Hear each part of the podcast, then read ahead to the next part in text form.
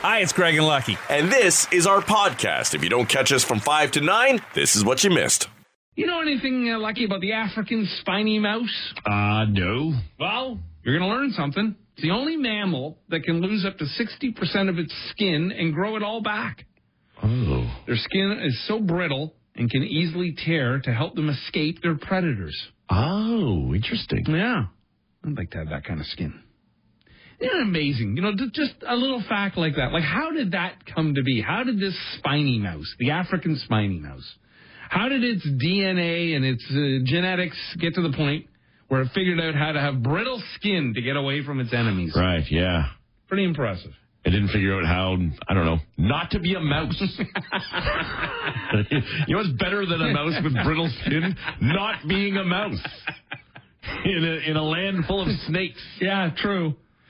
Isaac Newton believed the world would end in 2060, not based on his scientific studies or findings, but based on his extreme religious beliefs he developed later in life.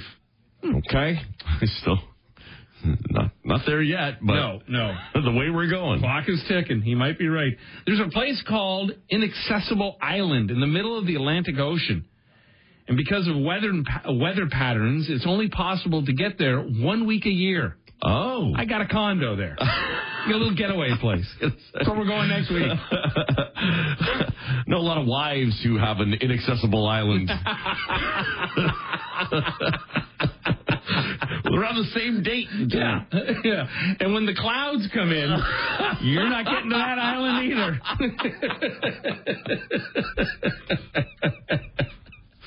no, you picked the wrong time. That's it. The world's first cyber attack happened in 1988 when a student at Cornell University wrote a program to detect how many computers were connected to the internet. Now remember, this is back in 1988. And he wound up clogging up the entire thing. I was just on my way to download a Cindy Margolis uh, photo. That's right. Based on the way our bodies are built, we should faint every time we stand up. And scientists are just now figuring out why we don't. They believe it has to do with some special neurons that keep it from happening. Wow. Yeah. You imagine that. Every time you stand up, you just pass out. You go slow. So Yeah. you go very slow. Get up. Now, maybe that's also sometimes it happens to you when you get up too quickly and you get dizzy. Yeah. Yeah, maybe that that's part of that. Uh, cats outnumber humans in Cyprus. There are 1.5 million cats on Cyprus, an island about 10% the size of Ireland. Wow. Yeah. Uh, the most expensive restaurant in the world is called Sublimotion, and it's in the Hard Rock Hotel in Spain. The average price is about two thousand dollars per person. Is that the one that's like under the water? I don't know. Hmm. I don't know. How much it was? How much was that? Two thousand dollars a person. The average. The average. Yeah. Holy cow! Let's have an appetizer. Just a salad. we'll share. We'll split. We'll split get some bread and get out of here. You imagine what happens when you get you see the menu? Yeah. you get in there, sit down, they show you the menu, you're like, wait a minute, what? Yeah. No, let's What's go. the conversion on this? Let's just go to the mall and eat in the food court. Right. Jim Carrey got paid 140 times more than Jeff Daniels for Dumb and Dumber. Carrey got seven million dollars. Daniels got fifty grand. Come on. Yeah, supposedly.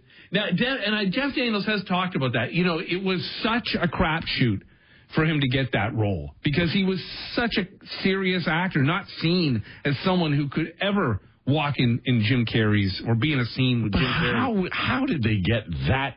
I mean, I understand that was the height of Jim Carrey, Mm-hmm. but when you're co-starring, and that movie is not the same without him. Oh no, right? no. Oh, he's amazing. I'm sure. that you get, I mean, just dumber wouldn't have been nearly as good. Well, and, and when they when they did the sequel years later, I'm sure that uh, Jeff Daniels got paid large for that. Well, and but- you can see why he was probably knocking on Jim's door saying, "Hey, yeah. we got to do number two here. I need a little bit of, a, of an equal." So, so you must feel like Jeff Daniels every day. Pretty much. I I have said this many times that I have a, a hope, a wish, a desire that uh, by the time I reach a certain age and there's more and more possibility of me uh, shedding this immortal coil, that science will have figured out the cure to everything, and I'll just be here forever. And we head more and more down that road. Um, scientists in uh, England have uh, figured out how to uh, transfuse artificial blood. So this could help people with rare blood types and help treat blood disorders. So Right. artificial blood is being invented. Right. I'll take some. I'll take a pint. Yeah. And at the same time, Can you make it taste like beer? like Big Mac sauce. that's right. Yeah. Um, and scientists also have uh, figured out how to stimulate the um, nerves in the spinal cord to help spinal cord injuries and people walk again. Wow. They've uh, they already know delivering shock to the spine can help people regain some function. Now they know more about how it works, and this could lead to uh, further breakthroughs.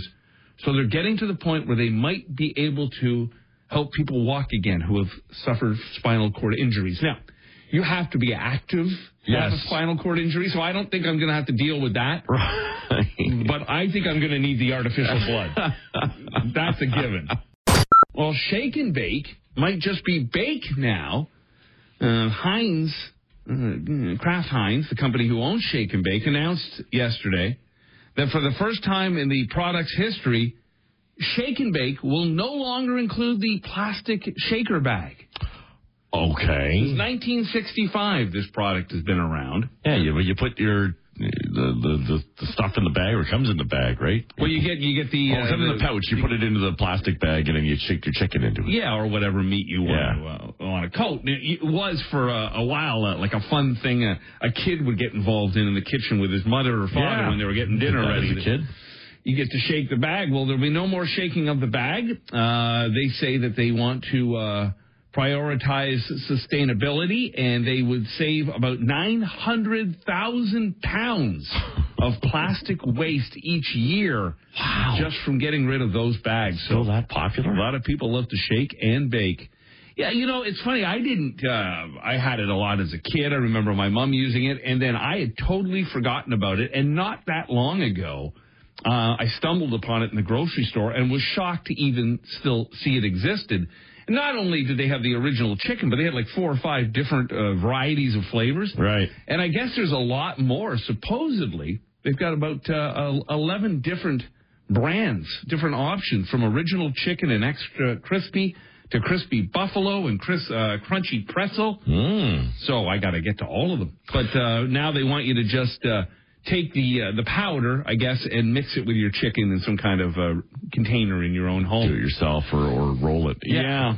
Uh, I get it. All good. Um, I'm surprised somewhat, um, or or just think that man, what what they could do if they partnered with KFC, right? Like if there, if you could get a KFC shake and bake, like get the herbs and spices. You don't have to know which they are, but the, you can just coat whatever you want to have in that KFC shake and bake. Now, I mean, Swiss Chalet does it, where you can buy their marinade, you can buy their dipping sauces, and you can make it at home yourself. Um, I can understand KFC, the, the franchisees probably wouldn't love the idea because those who would rather bake their chicken than have it deep fried um, might want to do that to get the same flavor.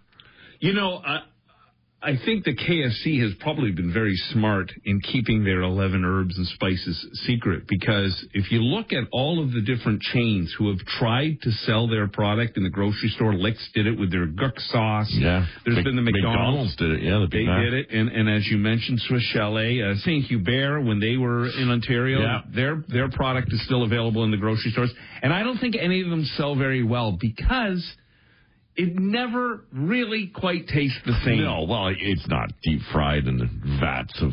Right, but I mean, even okay, even like the Swiss Chalet sauce, I've bought it. I've I've made it at home. Yeah. It's, I, I think it's got something to do with the experience as well. True. You know, getting that takeout Swiss Chalet and getting it home, or or getting McDonald's and their secret sauce on their Big Mac.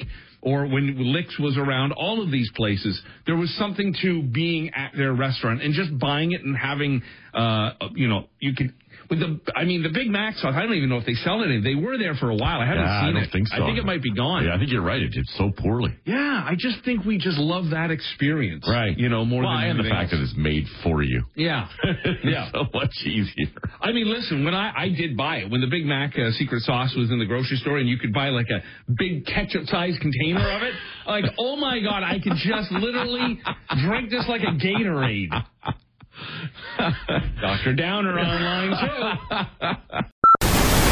Well, the uh, National Toy Hall of Fame has finally announced their three toys being inducted in this year. Lite-Brite's going in, Masters of the Universe, and the top, the spinning top. Okay. Not like a bikini top. Right. That's a great toy. Can never get them clasps undone.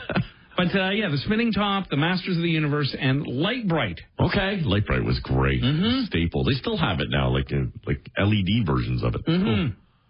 I was in uh, I was in a store the other day. This is such a 12 year old thing to do, and uh, they had a. I was in the lighting section, and as you say how great Light Bright was, it reminded me of this. I was in the lighting section, and they had this big panel set up with all different variations of light bulbs and LEDs and and and the sort of things, and they had the little push button to sample what the light would look Okay, like all yeah. lit up. I went across all of them and lit them all up. and then this woman who worked at the store, she came around and she was sorting stuff on the uh, shelves. And she saw that they were all lit, so she turned them all off. And I just kind of walked away giggling. And then I was still looking for other stuff, and I went back and I turned them all on again. Some little kids. no, no, it's a grown man. Yeah. Uh, so they uh, these three top uh, gifts, uh, uh, toys, the, the, the top, the Masters of the Universe, and Lite-Brite, all going in. They join last year's inductees, which were American Girl dolls, the board game Risk, and Sand. That's which is still bingo isn't in yet, but Sand is. You know, Sand at the National Toy Hall of Fame. In years to come, people will walk through like they do at the Rock and Roll Hall of Fame, and they look at all the toys. I would assume there is a real place that has these things. Right. They'll walk through and they'll get to the sand section and they'll just stare at it. and they'll think, what the, how did this happen? It'll be much like years down the road when people look at the Trump presidency. Right. Trump's presidency, much like sand. What the hell were people thinking? I read a great thing the other day. So now with the, with the loss of the midterms and all the people that he promoted, most of them not uh, getting elected, with his one term in and as badly as he's done in these midterms, like everything he's done has been a complete and utter failure in the uh, in the history of the Republican Party. And now, of course, everybody's looking at DeSantis as the guy. So yeah, he is he is in the world of politics, sand. Well, mind you, you know, in the world of toys, uh, you know, like Trump, sand is might be the one thing we play in in adulthood too, because you know I've been in a few bunkers recently along the golf course, and and like there are courses you'll go to, and you admire the sand, mm. like oh wow, that sand is really white. There's a good grain in that sand. Maybe it is a good toy. It's a lifelong toy. Well, and with sand in bunkers, it's where Trump's going to fu- spend most of his days Well, now. it's where he spent most of his presidency Yeah. too. And plus his skin color. Very similar to sand. And every now and then, when we have the opportunity, you know, sometimes life can be tough. Things get us down. We think, man, why does nothing work out for me? Why does everything fall apart on me? Well, this is an opportunity to show you that sometimes your life's pretty good. Even if you think it's really bad, somebody's got it worse than you. Listen to this lady's story. As the plane's taking off, you notice next to you the man takes out his paper doggy bag and throws up into it. A couple seconds later, he throws up again in the doggy bag. Oh. He throws up another time. Finally, this girl in the aisle across from me notices what's happening and quickly hands me her doggy bag. And I turn over to give this to the people.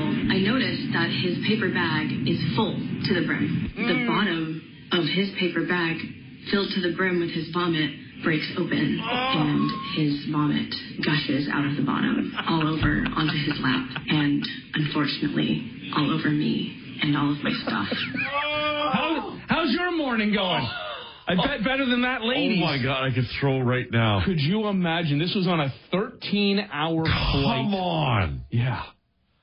Yeah. obviously he was sick. He had more than just. Uh, I mean, unless he couldn't handle the uh, the motion of the the plane, but to throw up three or four times and then it breaks. Yeah. So if you happen to like have spilt your coffee this morning, or your kid had an extra dirty diaper, Oh, gross. like, what do you do? You're stuck sitting in it for 13 hours or however long the flight You is. look, you you got to complain, and and at, and at 13 hours, Yeah. there, they, there's probably somewhere on that plane some like exclusive business class or those nice little bunks or something You like gotta get that. something, yeah. You see if you can. If there's an empty one, you need an upgrade to Oh, that. so your day Mind is- you, like the dude who's sick in the middle of the plane, they're probably going to give that to him. So he probably needs a doctor. yes, he Yeah. does. Uh, not good. So yeah, look, if, if you if you burnt your toast this morning, boo hoo on you. This poor woman had to sit and vomit for 13 hours. Rock Mornings with Craig Ben and Lucky. 94.9 The Rock.